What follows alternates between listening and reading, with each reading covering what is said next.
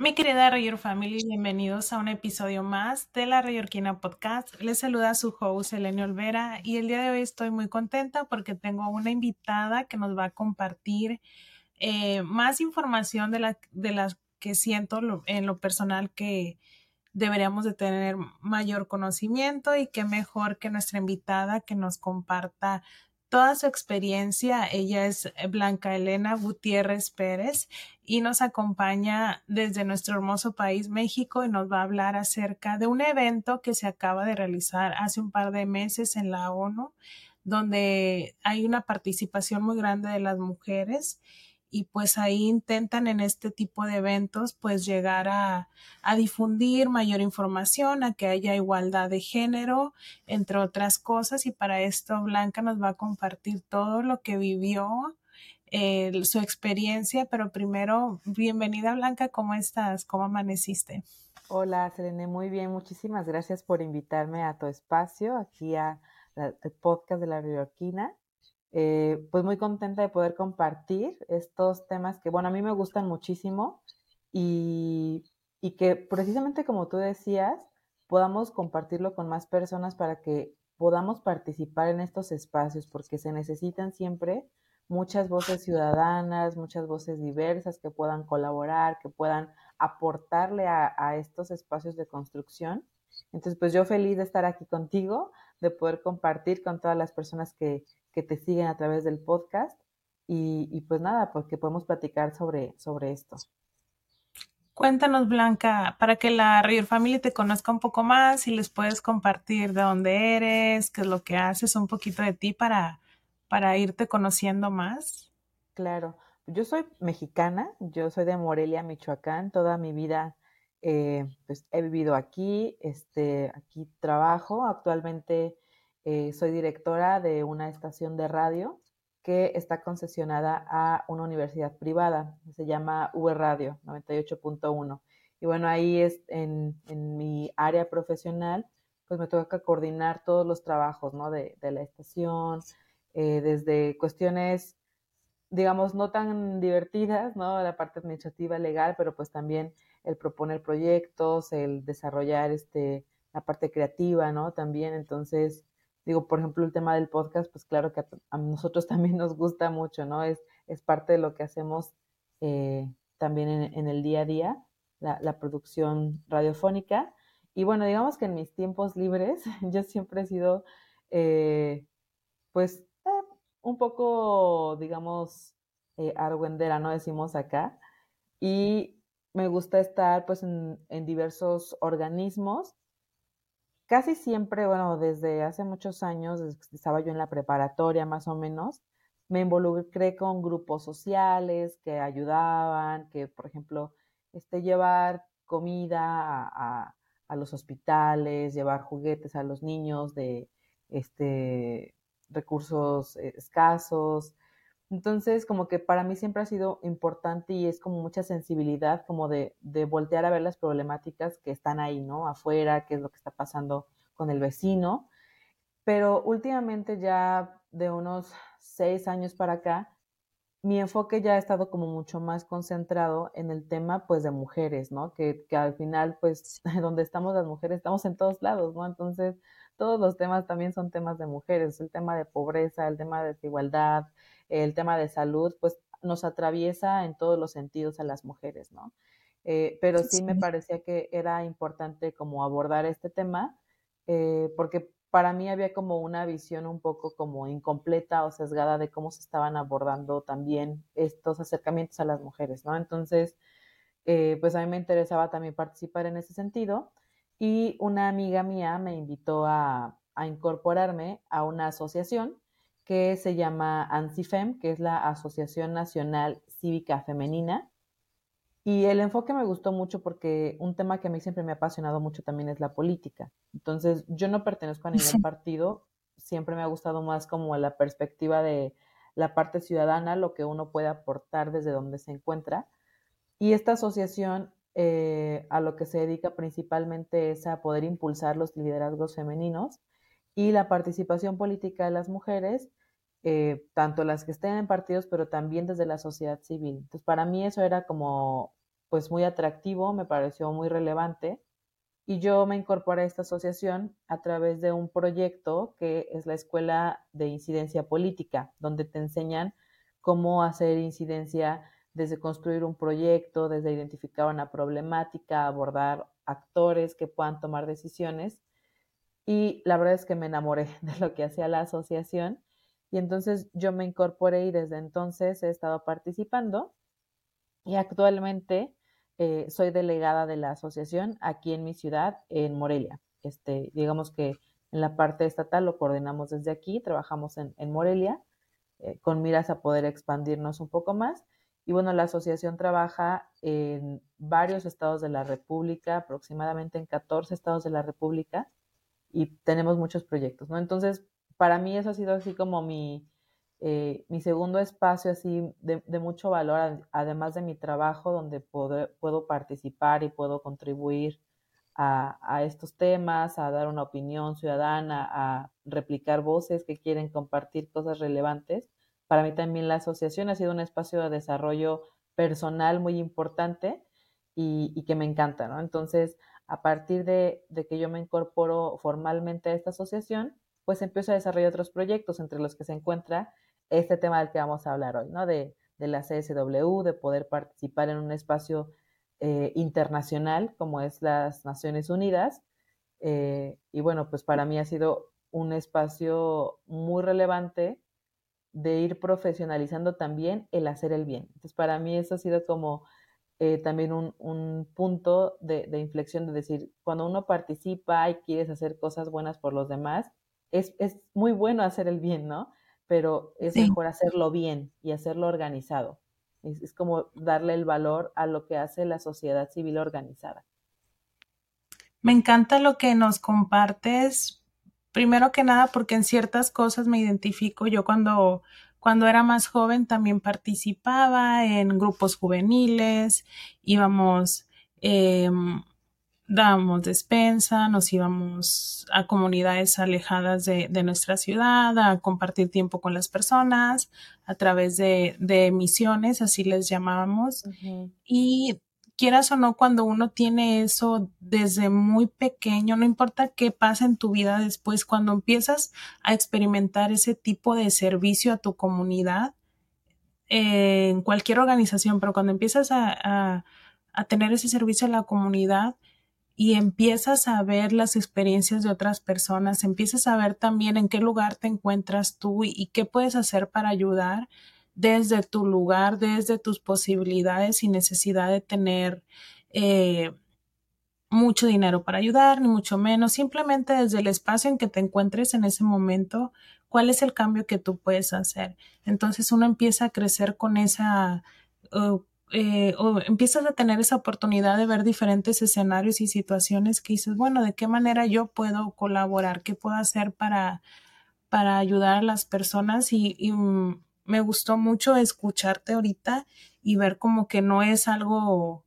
de la noche a la mañana, es, es, son experiencias acumuladas que te han llevado una a la otra y ahora participando en, en, la agrupación ya con seis años que tienes, que empezaste así, pero no sé, igual es, yo estoy como que sacando conclusiones, tú ya nos dirás más adelante, pero que ese espacio que, o esa, ese, ese involucramiento que decidiste tener eh, siendo una persona más activa, en, en, la sociedad, pues te ha llevado a vivir pues experiencias súper padres como lo es la, las sesiones de la CSW de la ONU y cuéntanos, cuéntanos qué es primero, em, cuáles son esas sesiones. Sé que la de, fuiste el pasado marzo, estuviste el pasado marzo en Nueva York, es la sesión número 67, si no me equivoco, pero cuéntanos, ¿qué, qué es?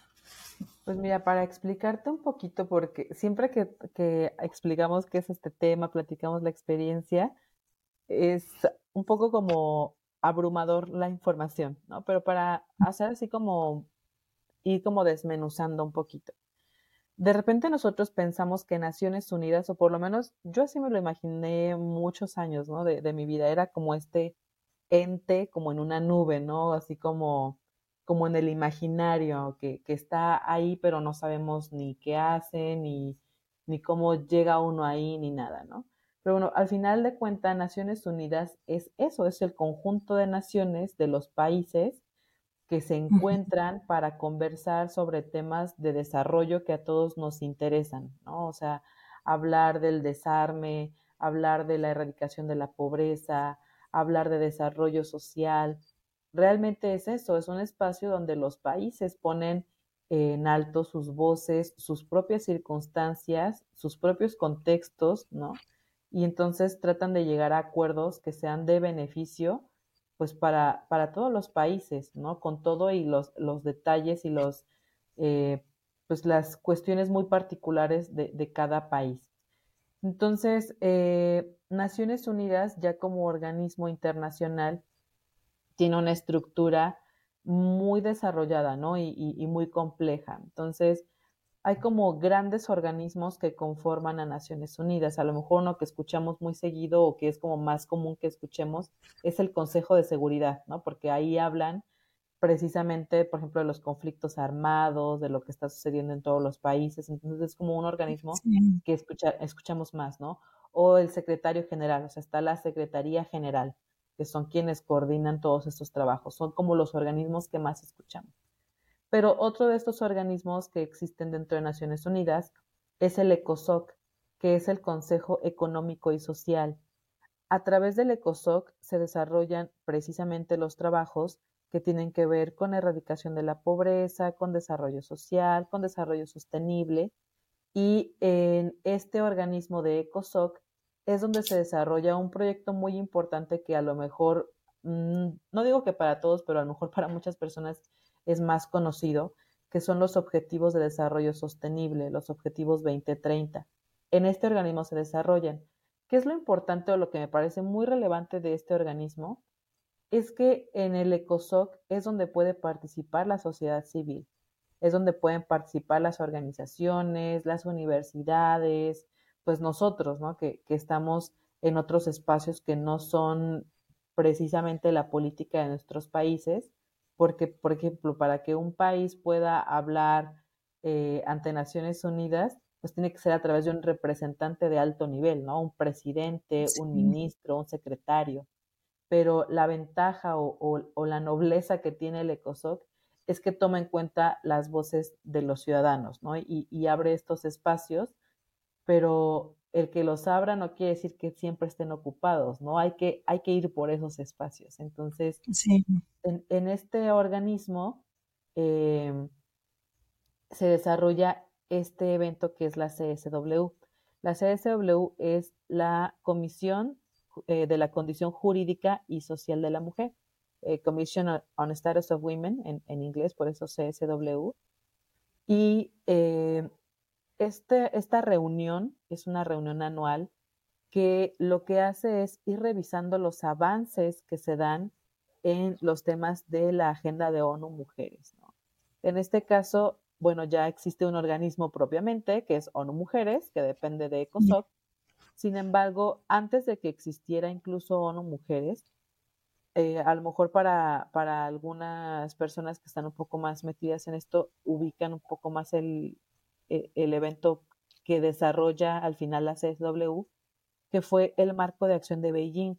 Haz de cuenta que hace 26 años ya, eh, en, en, Beijing se llevó a cabo esta conferencia que antes de que existiera eh, ONU Mujeres, antes de que existiera la CSW, se desarrolla como la cumbre más importante a nivel internacional, donde se establecen acuerdos internacionales que son al final un marco de acción para que las naciones desarrollen temas eh, en favor de la mujer. Y en esta, en esta conferencia en Beijing se desarrollan 12 esferas de acción que tienen que ver, por ejemplo, con la mujer y la educación, la mujer y el desarme, la mujer y la ecología, la mujer y la política, la mujer en espacios de decisión. Entonces, estas 12 esferas son como el, el primer punto o la primera base a través de la cual ONU Mujeres ya desarrolla y la ONU en general desarrolla un trabajo más organizado y mucho más en forma, porque antes había habido algunos otros esfuerzos, o sea, algunas otras convenciones donde ya se abordaba esto, pero digamos que este es como el punto de inflexión, ¿no? Donde dicen, bueno, ya esto tiene que desarrollarse en una agenda propia de, cada, de las mujeres, ver cómo vamos avanzando. Y a partir de ese momento, cada año se decide hacer una reunión anual donde se vaya revisando los avances de la implementación de esta plataforma, ¿no? Y de ir revisando otras acciones que hayan hecho los países en el avance de las mujeres. Entonces, a partir de, entonces, ya como hay esta parte. Aquí, si te fijas, a lo mejor no nos coincide porque Beijing fue hace 26 años y la CSW tiene 67. Bueno, lo que, se va desarrollando, lo que te decía, ¿no? Existían como estas convenciones previas, pero era como revisar, bueno, ¿qué estamos haciendo? ¿Qué vamos a hacer? ¿No? Este, la discusión de los países. Sin embargo, ya a partir de esos 25 años, ya hay una agenda mucho más definida de lo que se va a eh, estar revisando en cada sesión. Entonces, eh, me parece que es un, tema muy importante que, bueno, la CSW de hecho también surge un, poco con, con, el tema de, de, establecer acciones muy concretas. Si, no sé si, si recuerden para el, cuando se establece el Día Internacional de la Mujer, que fue a partir de, retomar este hecho trágico que de hecho sucede en Nueva York, eh, con, la quema de la fábrica y, el fallecimiento de todas estas mujeres, eh, que se decide implementar Día Internacional de la Mujer, también a partir de ese momento dicen, bueno, esto nos da pie a que tengamos que hacer como estas discusiones, ¿no? Entonces, hubo algunas sesiones que no eran propiamente CSW, que eran cumbres de la mujer, y después se establece este organismo, que la CSW es realmente el primer organismo de este tipo en la ONU, o sea, fue como un, eh, pues un parteaguas también para después realizar otras comisiones permanentes, otros organismos permanentes que sesionan, fue como, como este primer ejercicio y que ha seguido funcionando a través de, todos estos años, ¿no? Para, para ir revisando. Entonces, bueno, a mí me parecía como muy importante eh, sobre todo plantear que es un organismo en el que podemos participar la sociedad civil, ¿no? Que de repente para las sesiones, digamos, en, general en, Naciones Unidas, pues obviamente los países tienen derecho a tener sus misiones permanentes, que de hecho trabajan en Nueva York. Nosotros, eh, si nos acercamos ahí a las instalaciones de Naciones Unidas, prácticamente todo ese bloque ahí entre la UNO y, y Lexington y todo esto, eh, son misiones permanentes de los países. Ves ahí la misión mexicana, la misión de Nigeria, la, casa de el British Council, todos estos, ¿no? Entonces, eh, los países tienen ese derecho a, tener una misión permanente que está trabajando todo el año en revisar los proyectos, revisar diferentes temas, ¿no? Porque hay muchísimos temas que se abordan. Eh, pero para que en estas cumbres uno participe, pues también van delegaciones oficiales de los países donde por lo general los va dirigiendo, te digo, en este caso puede ser hasta un presidente, ¿no? Cuando son reuniones de alto nivel, por ejemplo, la, Asamblea General, que, principalmente van los presidentes. Eh, pero hay otros espacios donde coordinan las secretarías, o en este caso, bueno, en el caso de México son secretarías, ¿no? A lo mejor en otros países son ministerios, este, dependiendo de la forma de gobierno que cada uno tenga. Pero para que un ciudadano pueda entrar en una delegación oficial es muy complejo, ¿no? Tienes que, que a lo mejor ser un especialista súper reconocido, tienes que ser un asesor de algún legislador, de algún diplomático. Eh, ¿Hay como algunos requisitos así súper específicos o es como los que nos están mencionando? Pues más bien ahí depende mucho de cada, de cada país, ¿no? Por ejemplo, eh, la, realidad es que aquí en México, para ingresar a la delegación oficial, se supone que hay convocatorias, pero muchas veces las convocatorias pues no se publican, ¿no? O no, no están tan al alcance de las personas para que uno entre y, ay, voy a ver la convocatoria de la delegación oficial mexicana, ¿no?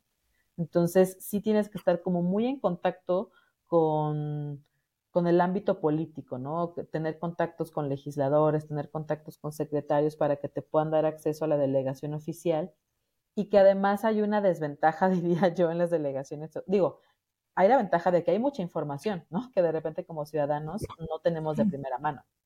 Pero la desventaja es que al final vas como un poco en nombre de los gobiernos, ¿no? Aunque, aunque debes representar al país, La realidad es que cuando uno va en una delegación oficial, pues también vas en representación de un gobierno. Entonces, pues también tienes que hablar por el gobierno en turno. Y obviamente, digamos que es, como parte de, lo mismo, pues cuando va un país a Naciones Unidas y presenta, pues presentas lo padre, ¿no? Presentas lo bonito, presentas como la buena cara. Y, y, la ventaja de la sociedad civil es que dices, oye, pues yo conozco otras realidades que no se están abordando. Entonces, eh, digamos que cada país pone sus requisitos para sus delegaciones, ¿no? O sea, cada, cada país va definiendo eso. Una preguntita, no sé si, si sepas. Em, para, imaginemos que la convocatoria está abierta, participan, se les selecciona, o los, las, los delegados seleccionados o él o los, dependiendo, no, no desconozco la cantidad sea, pero ellos solamente van eh, representando al país solamente en ese evento o tienen una función de tiempo completo durante todo el año donde tienen que estar en este lugar como cinco días a la semana, un horario completo. Eh, por lo general son delegaciones temporales para cada evento. Por ejemplo, ah, nosotros ahorita fuimos a la CSW, fue una delegación oficial mexicana exclusiva para esto, con personas, eh, aquí yo ventilando, pero que supuestamente saben del tema, ¿no? Que, que son legisladoras, que son secretarias, que son personas que abordan ese tema en tu país. Si es, por ejemplo, después se da una cumbre de población, bueno, entonces van personas en una delegación temporal donde estén especializados en este tema, ¿no? Las en este caso, que fue el lema, fue innovación y tecnología eh, eh, cambiando la educación en la era digital, o sea que de pronto la, la delegación estaba enfocada o la persona que estuvieran participando como parte de la delegación tenían como un background acerca de ciencia y tecnología. Sí, eh, eh, eh, bueno, ese es, es como el ideal, ¿no? Eso es como lo que uno esperaría.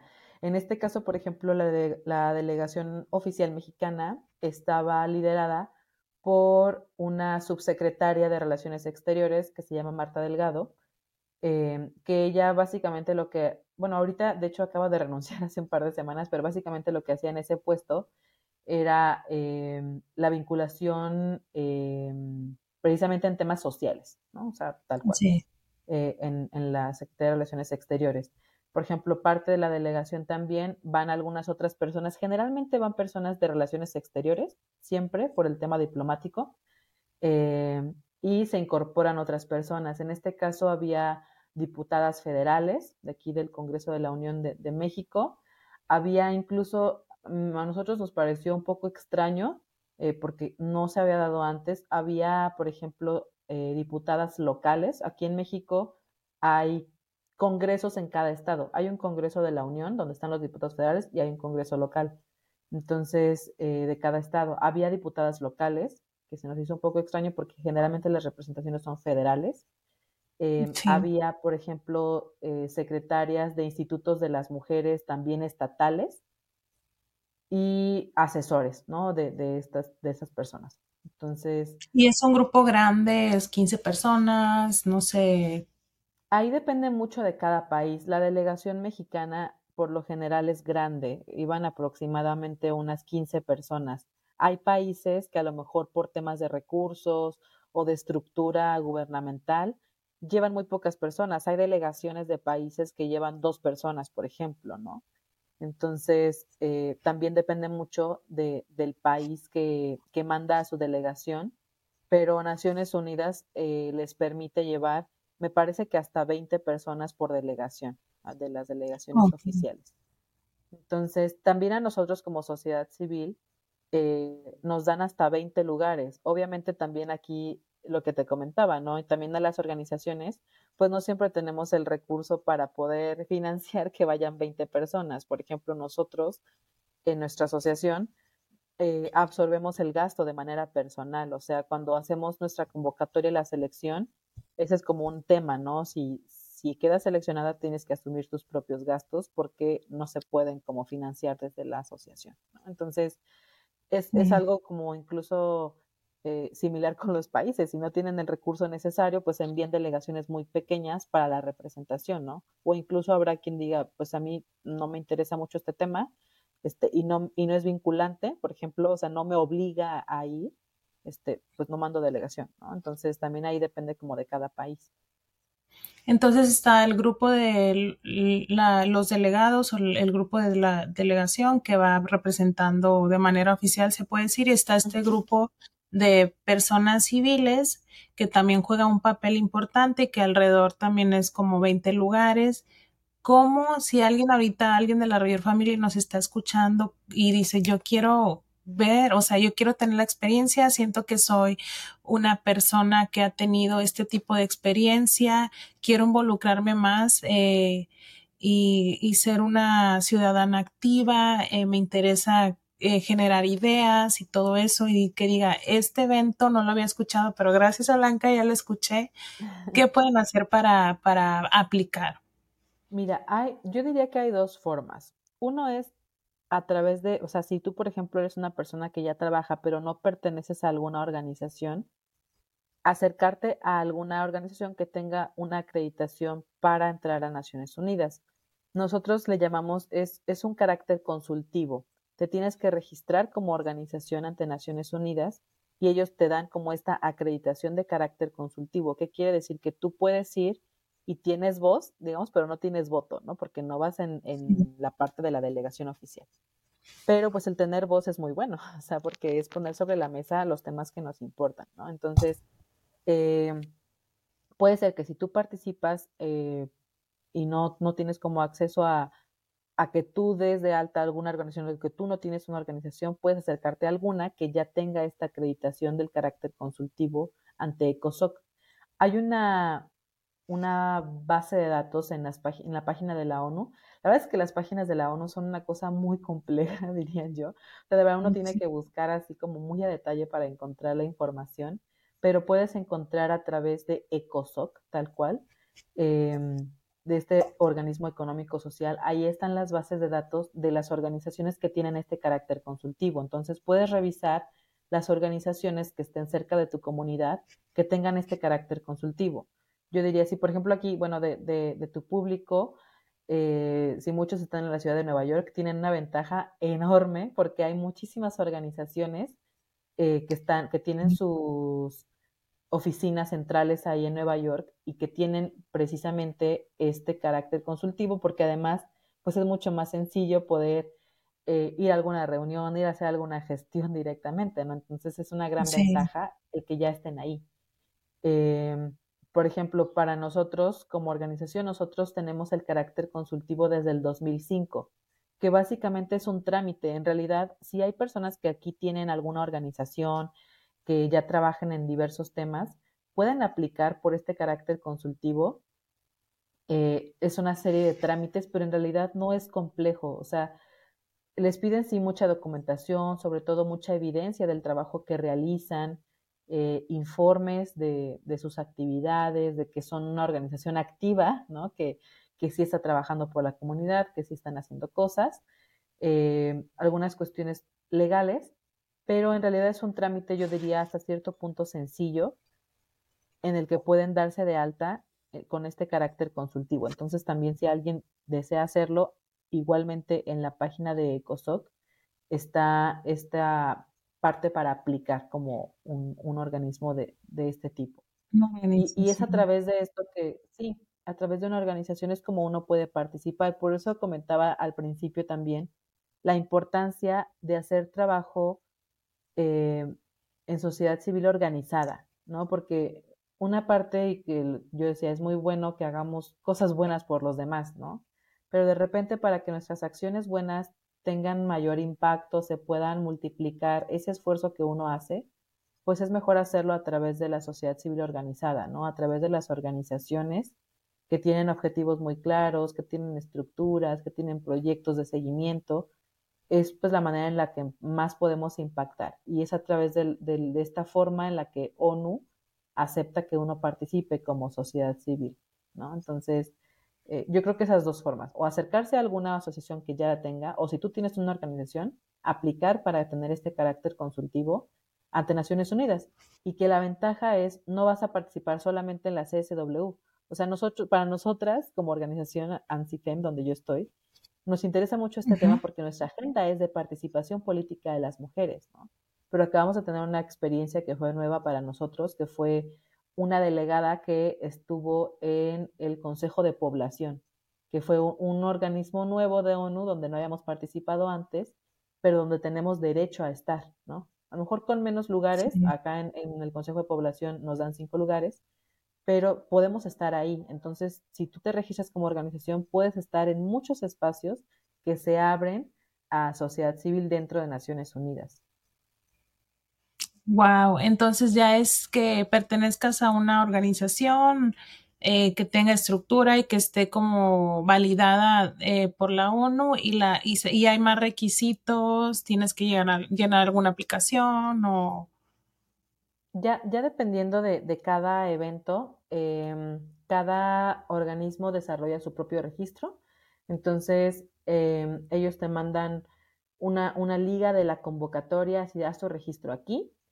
La persona que vaya a participar tiene que llenar sus datos. Por lo general te piden cuestiones de identificación muy sencillas, por ejemplo, número de ID o de pasaporte, lo que vayas tú a llevar para identificarte, fotografía, tus datos generales, nombre, dirección, o sea, digamos un formulario muy genérico. Y ya cuando tú te registras, lo que ellos hacen es que esperan la validación de la organización. O sea, la organización nosotros tenemos acceso a otro sistema donde validamos que esa persona que se registró está trabajando con nosotros. Y entonces ya se acepta, se valida y ya Naciones Unidas te dice, ah, perfecto, ya, bienvenido a tal evento, ¿no? Entonces, en ese sentido es muy sencillo. Ellos en realidad no piden así como credenciales de que tengas estudios diplomáticos, de que tengas alguna especialidad, ni nada. Simplemente que estés reconocido por tu organización que ya tiene esta acreditación. No, necesitas como mayor, ni siquiera un grado de estudios. O sea, puedes ser una persona de una comunidad donde a lo mejor llegaste hasta la primaria o no tienes estudios, pero tu representación es importante, ¿no? Entonces, eh, eso es lo que a Naciones Unidas le importa, no tanto que tengas estudios o alguna especialidad en, otro sentido. Y por ejemplo, los lugares, porque en mi mente ahorita estoy, son 20 lugares y para todas las mujeres mexicanas que quieran aplicar y que cumplan con esos requisitos, es como se llenan como dependiendo de las personas que, las mujeres que vayan aplicando y dicen, ok, ya llegamos a las 20, ya no más, o o a lo mejor casi no, no aplican o porque no hay tanta difusión, a lo mejor desconocemos de este tipo de eventos. ¿Cómo, cómo lo ves tú desde tu experiencia? Pues mira, por ejemplo, nosotros como organización que, que tenemos este, este derecho a 20 espacios, nosotros hacemos una convocatoria abierta. Eh, digo, obviamente cuando hacemos la difusión, y eso es como muy natural y en tus redes, pues quien se acerca son las personas un poco más cercanas a ti o a segundos círculos, ¿no? Que que de alguna manera conocen a tus amigas, etcétera, ¿no? Y que les puede interesar el tema. Entonces, eh, nosotras hacemos una convocatoria donde les pedimos algunos requisitos, sobre todo, por ejemplo, el saber por qué quieren ir, cuál es el interés, ¿no? O sea, de, de, de poder asistir. Porque yo creo que una parte que obviamente, por ejemplo, aquí en México, pues llama mucho la atención es, oye, qué padre, pues voy a ir a Nueva York, ¿no? O sea, claro, pues padrísimo, pero no vamos, no venimos como turistas nada más, ¿no? O sea, hay un trabajo, se desarrollan proyectos, es, es mucho trabajo previo, mucho trabajo después también. Entonces, eh, es como también medir el compromiso de estas personas y decir, bueno, si tú vas ahí, tienes un interés em, en ciertos temas específicos, adelante, y, y, tu talento es importante, ¿no? Por ejemplo, ahora que era el tema que comentabas hace un rato, que es em, desarrollo tecnológico, innovación educativa en la era tecnológica, por ejemplo, para nosotros fue muy importante llevar ingenieras, ¿no? Personas que de primera mano conocen este ámbito, conocen este ambiente, conocen las necesidades, entonces de repente pues aplicaron dos o tres ingenieras y nosotros, claro, o sea, nos interesa muchísimo tu perfil porque tú conoces de primera mano este tema, ¿no? Sí. Eh, entonces también tomamos mucho en cuenta como el perfil de, de, la persona dependiendo de la temática de la sesión, ¿no?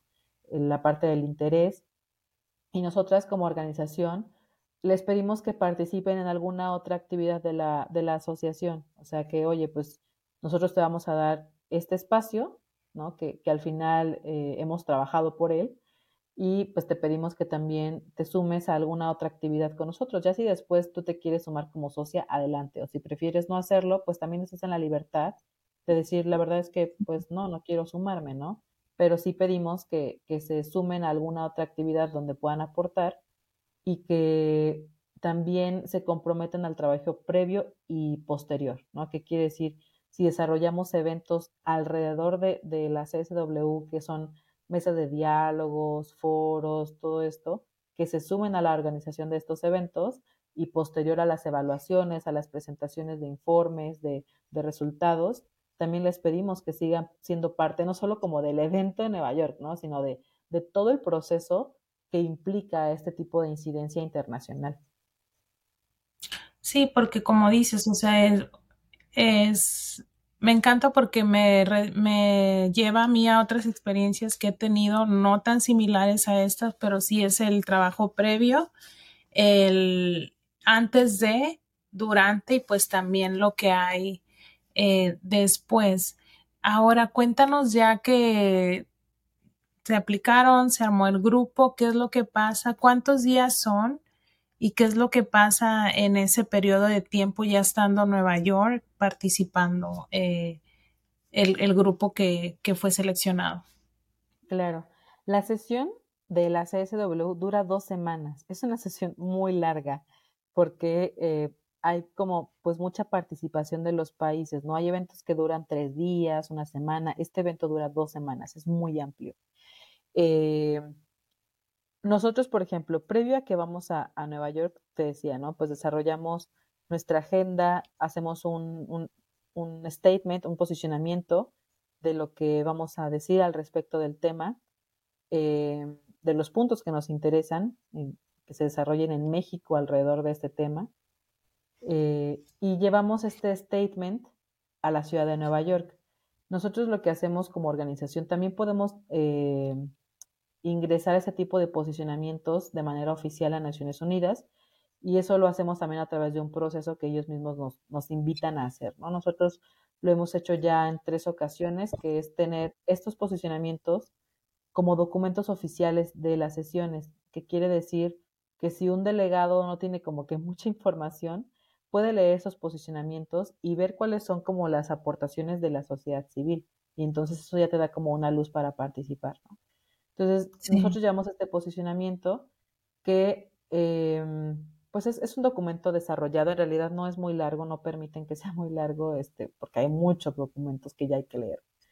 Entonces, lo que hacemos es como sintetizar 10 puntos que nosotros queremos plantear con nuestra delegación oficial y con los países que van negociando, ¿no? Entonces, por ejemplo, oye, nos interesa mucho en este tema de desarrollo tecnológico que se comprometa, por ejemplo, Latinoamérica a mejorar la calidad de banda ancha, ¿no? Que, que, para nosotros en general es un tema pues complejo, ¿no? No, no hay buena calidad ni, ni cobertura eh, total de, de, banda ancha para todas las comunidades, ¿no? Por ejemplo, nos interesa mucho que haya de parte del gobierno eh, implementación de mejora regulatoria para que los trámites se hagan a través de plataformas y esto facilite eh, muchos trámites que no se hacen, ¿no? Entonces, es como invitarles a ciertos eh, puntos que a lo mejor no, no se abordan o no están todavía en la agenda y que creemos que son relevantes que los países desarrollen. Entonces, ya cuando estamos allá, es un evento muy grande, se van desarrollando tres agendas de manera paralela. Entonces, está una agenda que es la de alto nivel, donde los países están exponiendo sus, eh, sus avances, los temas que quieren sobre la agenda, qué es lo que quieren hacer para los acuerdos.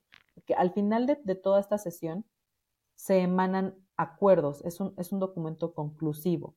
Lo valioso de estos documentos conclusivos, muchos de ellos que Naciones Unidas se vuelven tratados internacionales, ¿no? estos acuerdos que firman los países.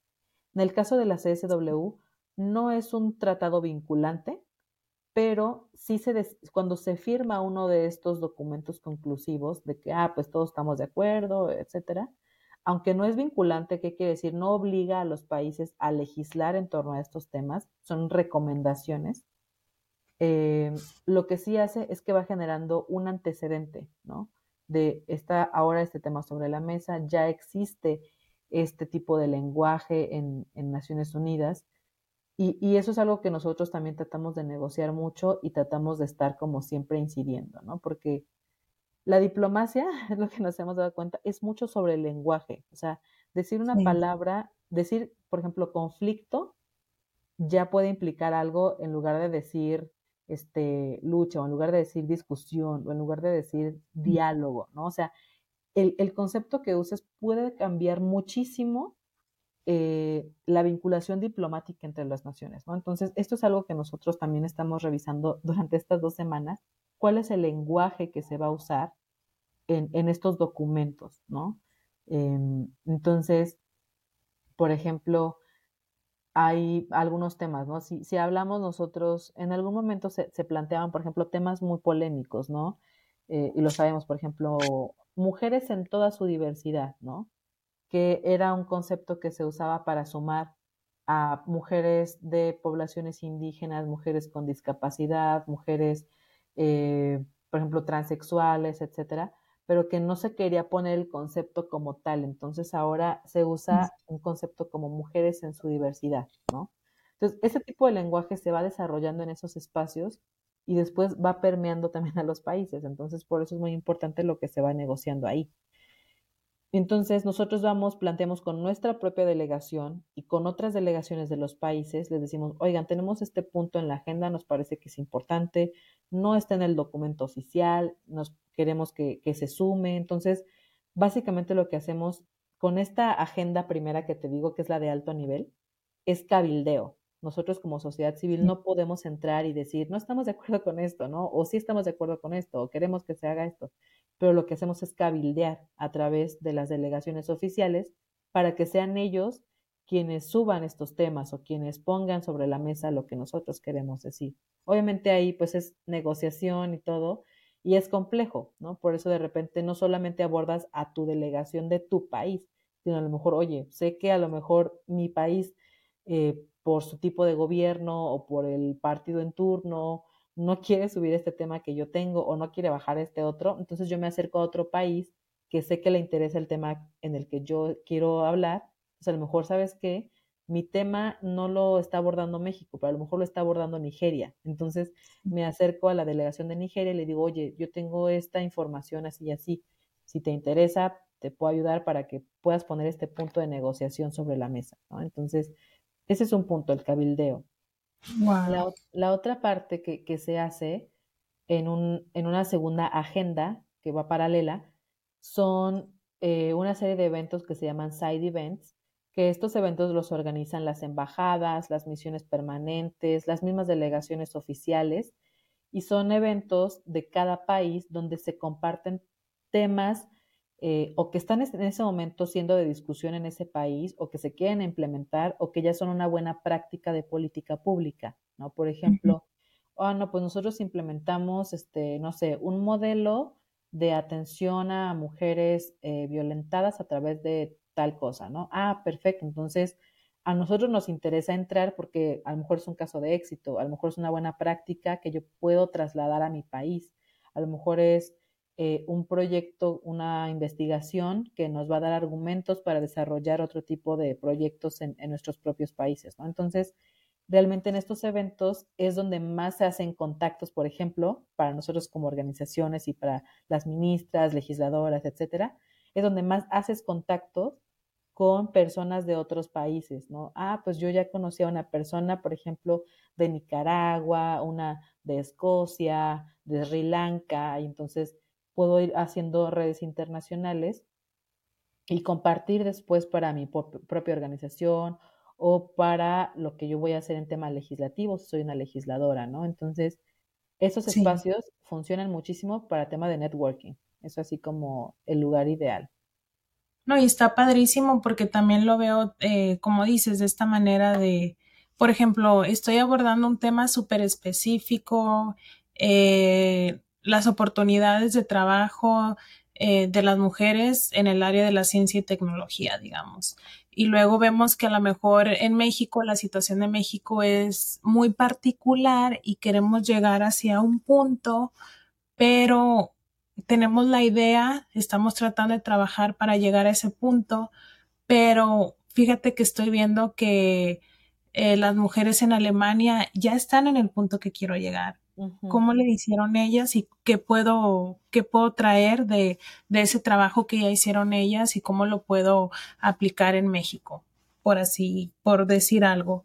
O también eh, algunos otros lugares están también tratando de ver cómo pueden involucrar más el trabajo de la mujer en, en, este tipo de áreas y dicen, bueno, México está haciendo esto y la, mm, me acuerdo México hace dos años y México ahora y la verdad la está haciendo en grande, hay más oportunidades, eh, hay más participación y demás. Entonces, ¿qué hizo México y qué puedo, cómo puedo hacer yo como país seguir el ejemplo que está haciendo México? Entonces, empiezas a, a porque hay personas que ya pasan, a lo mejor creemos que vamos a, como dicen, vamos a inventar la rueda, pero no, o sea, es, es algo que, que ya está, algún país ya le pasó y pues bueno, aprendamos de la experiencia de ese país en ese tema específico y pongámoslo en práctica en nuestros propios países. Entonces me gusta mucho que, y hablando en ese nivel tan, tan global, incluso puede pasar como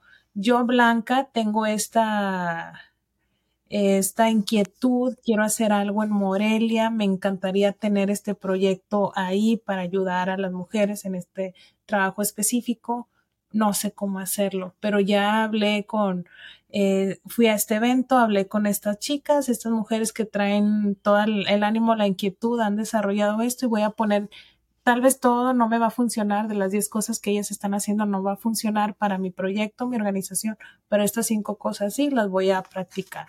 Entonces es súper padre que uno pueda tener eh, esa oportunidad de platicar con otras mujeres que tienen también otras experiencias, que han vivido eh, cosas diferentes a las mías, o a lo mejor similares, pero de, alguna manera ese, ese contacto y esa convivencia va a enriquecer también eh, la vida en cuestión de organización y personal de cada una de las mujeres que están participando. Entonces me, me encanta que haya este tipo de oportunidades.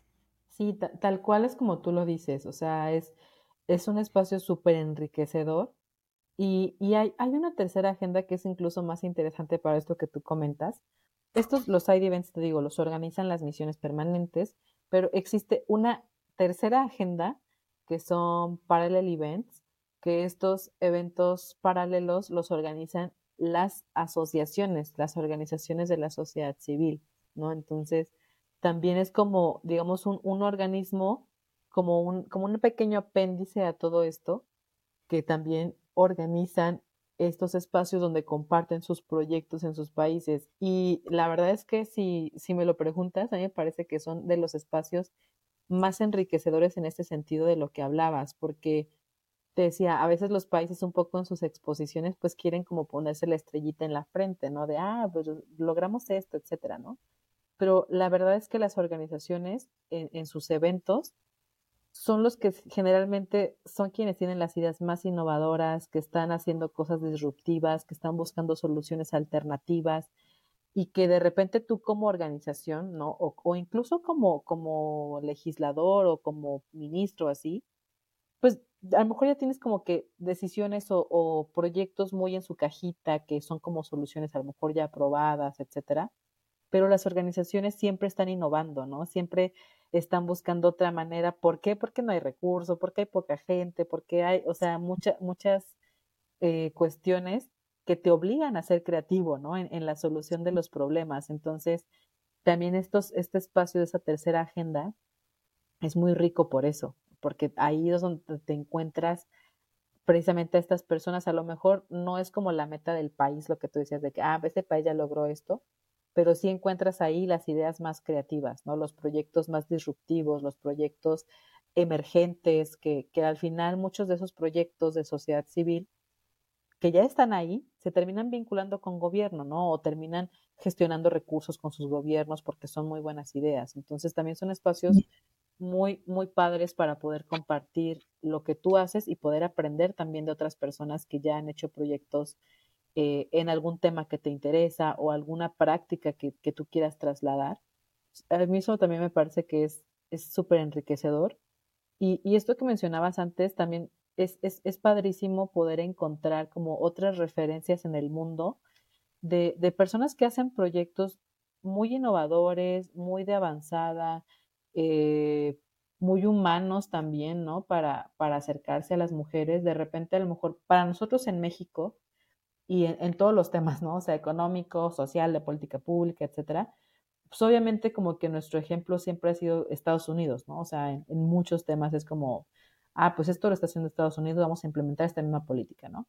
Pero yo creo que algo que enriquece es poder ver cómo otros países también dan solución a, a estas cuestiones, porque a lo mejor no nos damos cuenta y en muchos sentidos, por ejemplo, culturales, podemos estar mucho más asemejados a países eh, sí del, del, grupo africano. O sea, de verdad que, que, para nosotros en México, de repente no lo vemos, pero tenemos mucha más similitud cultural con el grupo africano. Entonces también es padrísimo ver, oye, cómo lo está resolviendo Zimbabue, ¿no? Cómo lo está este, haciendo Líbano. Entonces, es, es como muy interesante poder tener estas perspectivas de espacios que también tienen muchas condiciones que tú compartes como país, ¿no?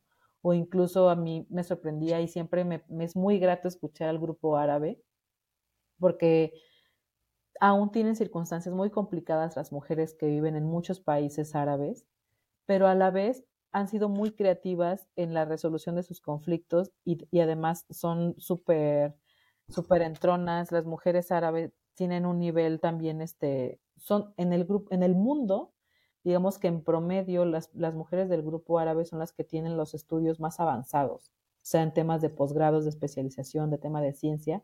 Son mujeres muy educadas, son, son mujeres eh, especialistas en muchos temas.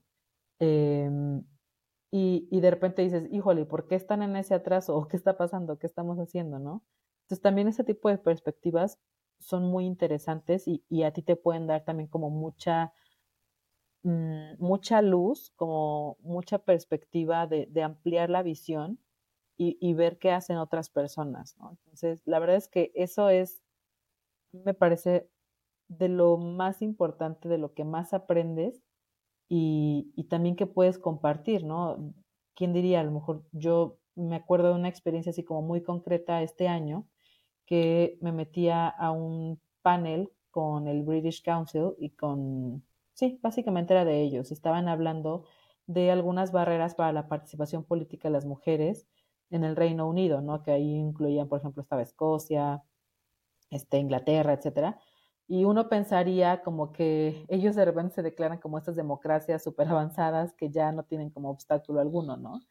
Y a mí me sorprendía porque eh, pues todavía existían como estos sesgos de las mujeres en la participación política, como incluso, pues estas cosas que, se, que, se, que pasan mucho, ¿no? En, en, en, todos lados, de que los hombres menosprecien el trabajo de sus compañeras eh, ministras, de las, de las mismas integrantes de su propio partido, ¿no? Y entonces yo les compartía en ese espacio una, una política, un, un proyecto que hay aquí en México que desarrolló el Instituto Nacional Electoral, que es un registro de infractores en tema de violencia eh, política en razón de género. O sea, si tú eres un político, un medio, una persona que violenta a una mujer en razón de género en el ámbito político, ¿qué, qué quiere decir esto? Si yo, por ejemplo, cuando está hablando una, una candidata, le digo así como, ay, tú, tú cállate, regrésate a la cocina, eso es considerado violencia sí. política en razón de género, ¿no? Y entonces el, el Instituto Nacional y eh, la parte judicial también electoral, pues da como pie a que se sancione esto. Y entonces hay un registro nacional donde esta persona que haya hecho este, esta infracción o, este daño queda registrado en, en, este registro público de infractores. Tiene que tomar un, un curso de sensibilización de género tiene que hacer una disculpa pública a la persona a la que haya violentado y además se le sanciona con no poder participar en, en cargos de elección popular, creo que hasta por tres años, ¿no? Entonces wow. yo compartía este, esta, esta política que se implementó y, y, las ministras escocesas estaban así de, ¿qué es esto? Está, o sea, qué impresión que, que, México tenga este nivel de avanzada en tema legislativo, ¿no? Por ejemplo, de sanción a ese tipo de violencia. Entonces, yo lo comenté así como, oigan, en México hacemos esto, ¿no? Sin pensar que a lo mejor el impacto que pueda tener esta idea, no sé, a lo mejor mañana se está legislando en Escocia este tipo de cuestiones, ¿no? Entonces, eh, de verdad que a veces no nos damos cuenta, pero puede tener mucho impacto lo que nosotros digamos o dejemos de decir en estos espacios. Justo acabas de decir algo que es como un punto clave que siempre he tratado, siempre se me viene a la mente y he reflexionado el, el, ah, el no hacer es una forma de hacer. El que, el que uno, di, cuando uno dice, causa un impacto y si no dices algo, también puede causar un impacto por haberte a lo mejor quedado con eso, porque a lo mejor uno piensa, no, esto no es tan importante, igual y si tú no lo hubieras mencionado, eh, a lo mejor no pudiera también causar esa impresión eh, en otros lugares y decir, bueno, México lo está haciendo, ¿qué tal si pues yo también lo hago? Entonces, eh, se me hace súper, súper interesante estos temas. Yo sé que tienes el tiempo por ahí contado es sabadito y todo, pero eh, me gustaría eh, que nos compartieras antes de finalizar específicamente esta sesión número 67 de la eh, CSW, el lema, el lema y cómo, em, cómo lo ves en México, o sea, primero el lema o, o el título de esta sesión y luego cómo lo aterrizas en nuestro país.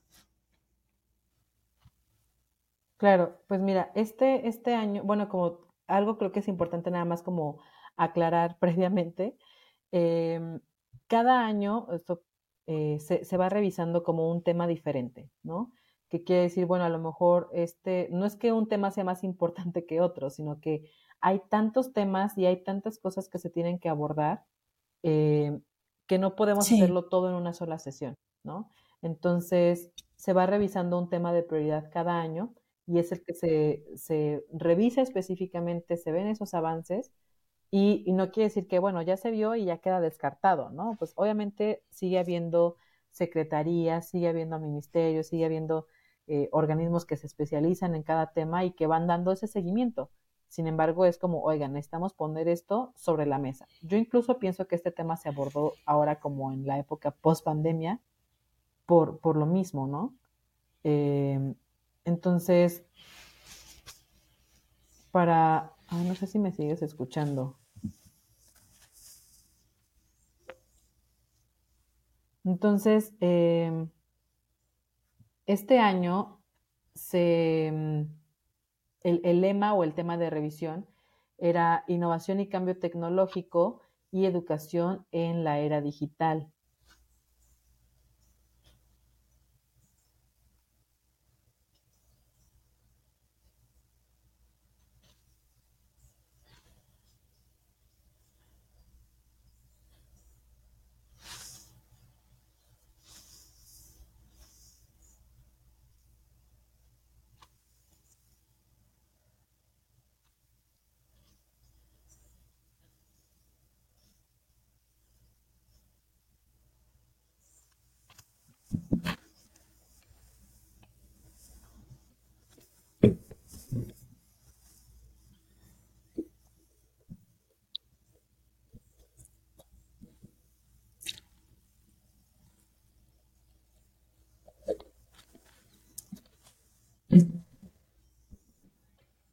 Hola, hola. ¿Ya me escuchas? Listo. Sí. Ya que regresamos. Precisamente la banda ancha en México es muy mala. Sí. Tema importante. Tema importante. Este, no sé si se alcanzó a escuchar, pero te comentaba del tema de este año, del tema de revisión, que es innovación y cambio tecnológico y educación en la era digital, ¿no? Este es el, tema de revisión. Y, yo planteaba un poco que seguramente parte de lo, de lo que se planteó en este, eh, o la razón por la que se plantea este tema, un poco como el tema post-pandemia, ¿no? De, de cómo hemos ido saliendo a través de soluciones tecnológicas a diferentes procesos. Y, y se abordó un poco de esto. Yo, yo tengo un poco el desencanto con la CSW y te lo tengo que compartir. De repente, em, los temas de, prioridad incluso es, es, difícil que se, que se aborden. O sea, creo que también la, la, la, ONU, efectivamente, o sea, como algunos países, digamos, que, que tienen mucha más influencia, tienen una agenda muy, muy específica, así de, oye, pues queremos estos temas de mujer. Y aunque estemos hablando de cambio tecnológico, educación en la era digital y todo esto, no vamos a quitar el renglón, eh, digo, el level del renglón, por ejemplo, en temas de eh, interrupción del embarazo, de eh, mujeres en toda su diversidad. Entonces, de repente, o sea, es hasta cansado porque estos temas, a, a, o sea, como que invaden mucho la agenda pública, ¿no? Y entonces sí. los, los temas de revisión y de prioridad se quedan un poco de lado. A mí eso me parece muy triste porque lo que comentábamos, a lo mejor no les parece relevante, pero aquí hay mujeres que de verdad no tienen ni siquiera acceso a un teléfono todavía, ¿no? O sea, nos parece increíble, pero ni siquiera nos tenemos que ir a, a la sierra en Oaxaca. O sea, aquí en Morelia, en la ciudad en la que yo vivo, hay comunidades en donde las mujeres no tienen acceso a un teléfono, o sea, mucho menos a un celular, mucho menos a banda ancha, mucho menos a un dispositivo con internet, ¿no? Sí. Este, a, a, acá en México, por ejemplo, para el tema de vacunación contra el, el, COVID,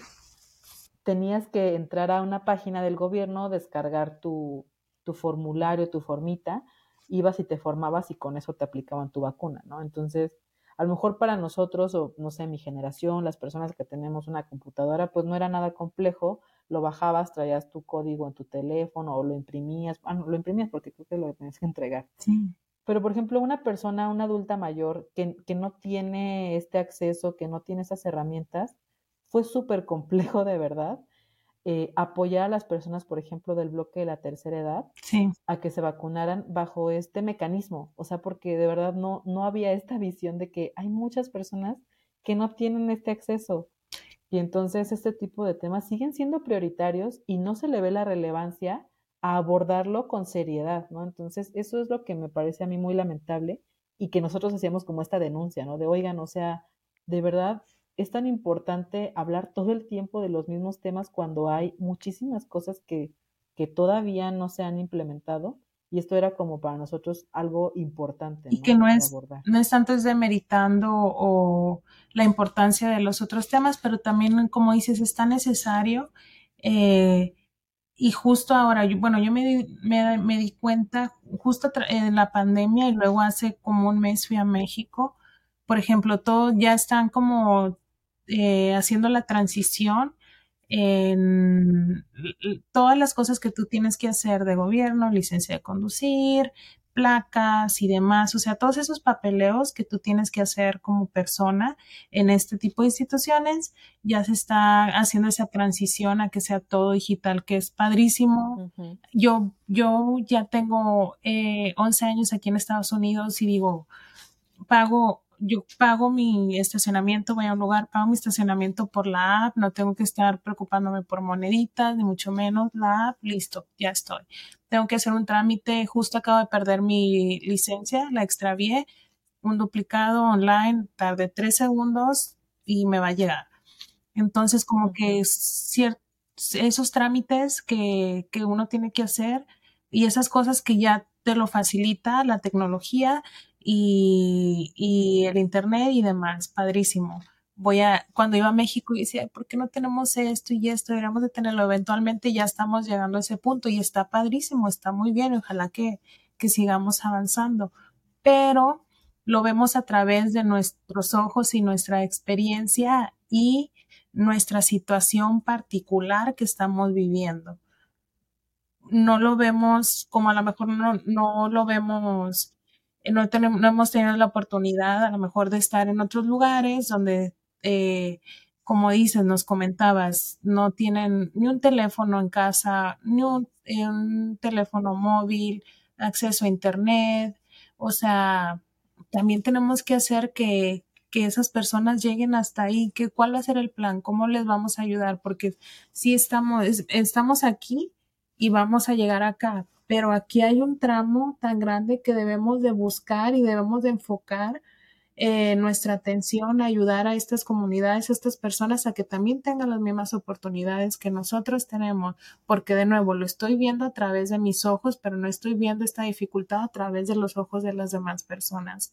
Entonces, es importante y ahorita más siento que cuando estaba viendo acerca del tema, digo, wow, ahorita estamos en que el, año que entramos a, a, mandar a personas a la luna, estamos viendo eh, que ya fueron los primeros, a mí que me encantan estos temas, que ya fueron los primeros civiles eh, a dar eh, tres días en, en Innovation 4, tres días, dar la vuelta alrededor del planeta. Entonces estamos viendo todas estas cosas, ya estamos viendo eh, bueno, vimos mucho el año pasado lo del metaverso, estamos viendo un montón de cosas que ya estamos, que yo digo, wow, o sea, yo, yo, yo mi vida la veo a través del teléfono donde le damos, marcamos así porque me tocó el internet, celular y demás, y ya voy viendo este, este, esta aceleración a la, el avance tecnológico que me quedo.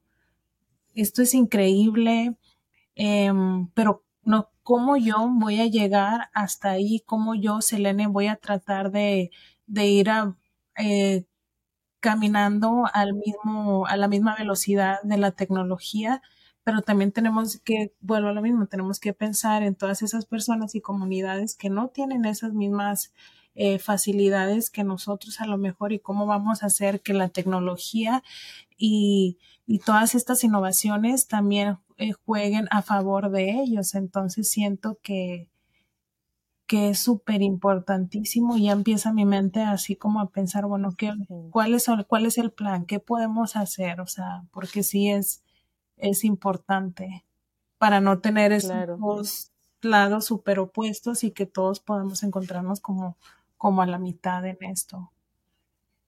Sí, yo creo, o sea, como una reflexión, pues casi como para cerrar, yo diría algo que es importante y que tú lo comentabas ahorita. No, podemos frenar y mucho menos yo creo que esa es la intención de decir, oye, vamos a frenar el avance tecnológico, o sea, ya está aquí, ¿no? O sea, ahorita, por ejemplo, aquí, no sé, no sé en Estados Unidos, pero aquí en México, el boom ahorita es los chats GPT, toda la parte de inteligencia artificial, o sea, todo el mundo está vuelto loco con esto, ¿no? Y, digo, qué bueno, ¿no? O sea, lo, lo importante de todo esto y que yo creo que las mujeres específicamente podemos aportar mucho es tenemos que humanizar las estructuras humanas, tenemos que humanizar y darle esta visión también al avance tecnológico, a las herramientas, ¿no? Yo creo que la visión verdaderamente de las mujeres aporta mucho en eso, porque hay mucha visión de, de la comunidad, ¿no? De no dejar a nadie atrás. Es como esta mamá que dice, yo sé que a lo mejor mi hijo mayor, el de en medio, está hecha para adelante y puede, pero no puedo dejar al chiquito, ¿no? No puedo dejar al menor de la familia. Las mujeres tenemos mucho esa visión y, y, tenemos esta cualidad de poder humanizar las estructuras y es lo mismo con el tema tecnológico. Es entender que la tecnología es muy buena, o sea, yo también hacer los trámites en línea, híjole, te facilitan la vida, pero por mil, ¿no? O sea, te ahorras muchísimo tiempo, te ahorras muchísimo gasto. O sea, para mí la mejora regulatoria es algo así como fabuloso. Pero no podemos dejar de lado que efectivamente hay personas que no tienen este acceso. Entonces, lo que tenemos que procurar es que estas herramientas no se vuelvan otro factor de desigualdad más a los que ya existen, ¿no? Que en lugar de ser una herramienta se van a volver un factor de desigualdad para las personas que no tienen acceso a estas herramientas. ¿Quiere decir que queremos frenar y que volver a los trámites de papel? No, claro que no. Lo que queremos es que todas las personas tengan acceso a las herramientas para hacer estos trámites en su casa, ¿no? Que todos pudieran tener un espacio donde puedan hacer estos trámites, a lo mejor sin la necesidad de adquirir un dispositivo que les va a costar muy caro, ¿no? Tener módulos donde se puedan hacer estos trámites sin tener que tener un smartphone o un, teléfono móvil. O sea, e, es, pensar las políticas públicas no en función de, de, provocar un retraso porque ah, esto no funciona porque no lo tengo. No, o sea, ¿cómo vas a hacer que las personas que no lo tengan puedan acceder a ello? Ese, ese, es, es humanizar la política, ¿no? No solo implementar y el proceso y padrísimo todo, sino no dejar a nadie atrás, ¿no?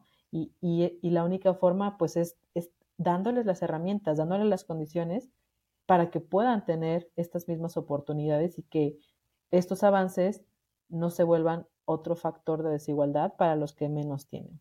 Entonces, yo pienso que esa es una tarea importante que tenemos y señalarlo ¿no? En, nuestros gobiernos locales, en nuestros gobiernos federales de cada país, decir, oye, esto está padrísimo, pero no sé si ya pensaste en las personas con discapacidad, no sé si ya pensaste en las personas de la tercera edad, en las personas de, de bajos recursos, etcétera, ¿no? Entonces, yo creo que también es tarea de que todos nosotros pongamos ese dedo sobre el renglón y digamos, oye, pues creo que hace falta esto.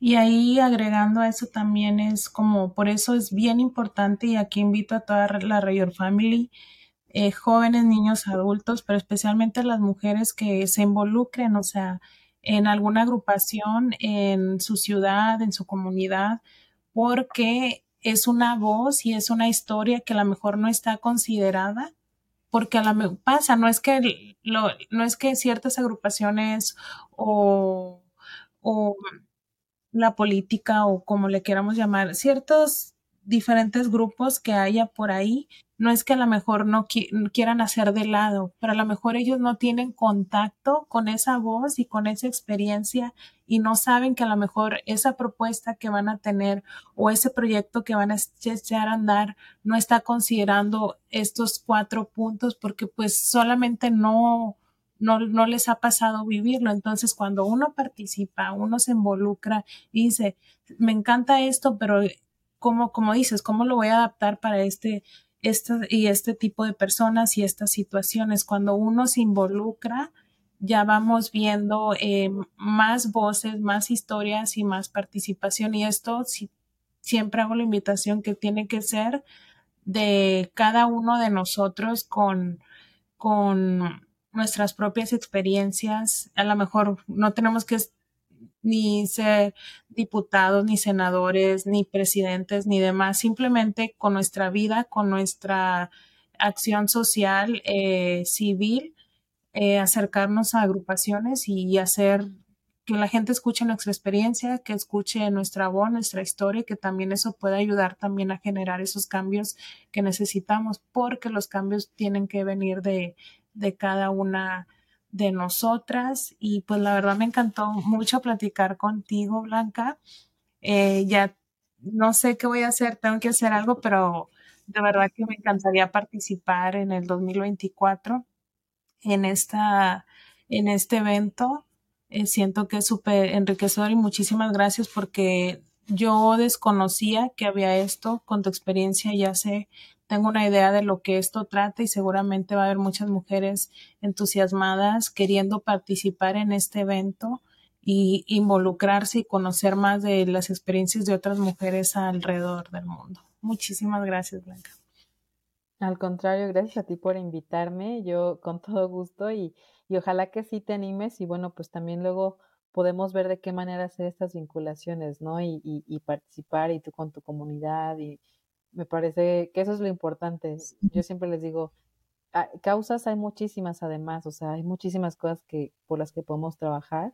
El punto es encontrar como nuestra causa, aquello que nos mueve, aquello que nos apasiona y, y actuar en ello, ¿no? Entonces, ojalá que, que, nos podamos ver por allá en el 2024. Claro sí, ya. Y lo dijimos, 2024. Vamos a ver, ¿a dónde, algunas redes sociales, alguna página donde quieras dirigirnos?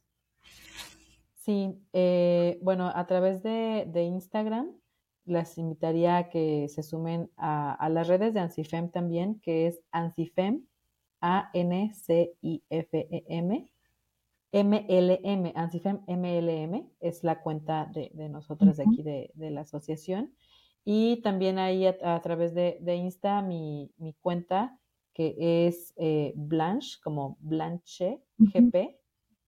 Eh, pues también invitarlos ahí. Este, en realidad, digo, las, las cuentas como más de todo esto son a través de ANSIFEM. La verdad es que me gusta mantenerlo más institucional y mis cuentas personales, pero bueno, pues también ahí me pueden contactar con todo gusto. Perfecto. Eh, y pues con todo gusto siempre podemos platicar. Muchas gracias, Blanca. Y pues ya saben, toda la Río Family, esperamos que les haya gustado este episodio. Ya saben, compártanlo, denle like porque nos ayuda a seguir haciendo pues este trabajo tan bonito que es de difusión, especialmente de las historias de las mexicanas y las latinas que están en sus propios países o están eh, compartiendo su historia alrededor del mundo y pues ya saben, eh, va a haber otro episodio la siguiente semana con otra invitada también. Y pues muchas gracias, Blanca. Nuevamente disfruta tu sabadito el día de hoy. Gracias.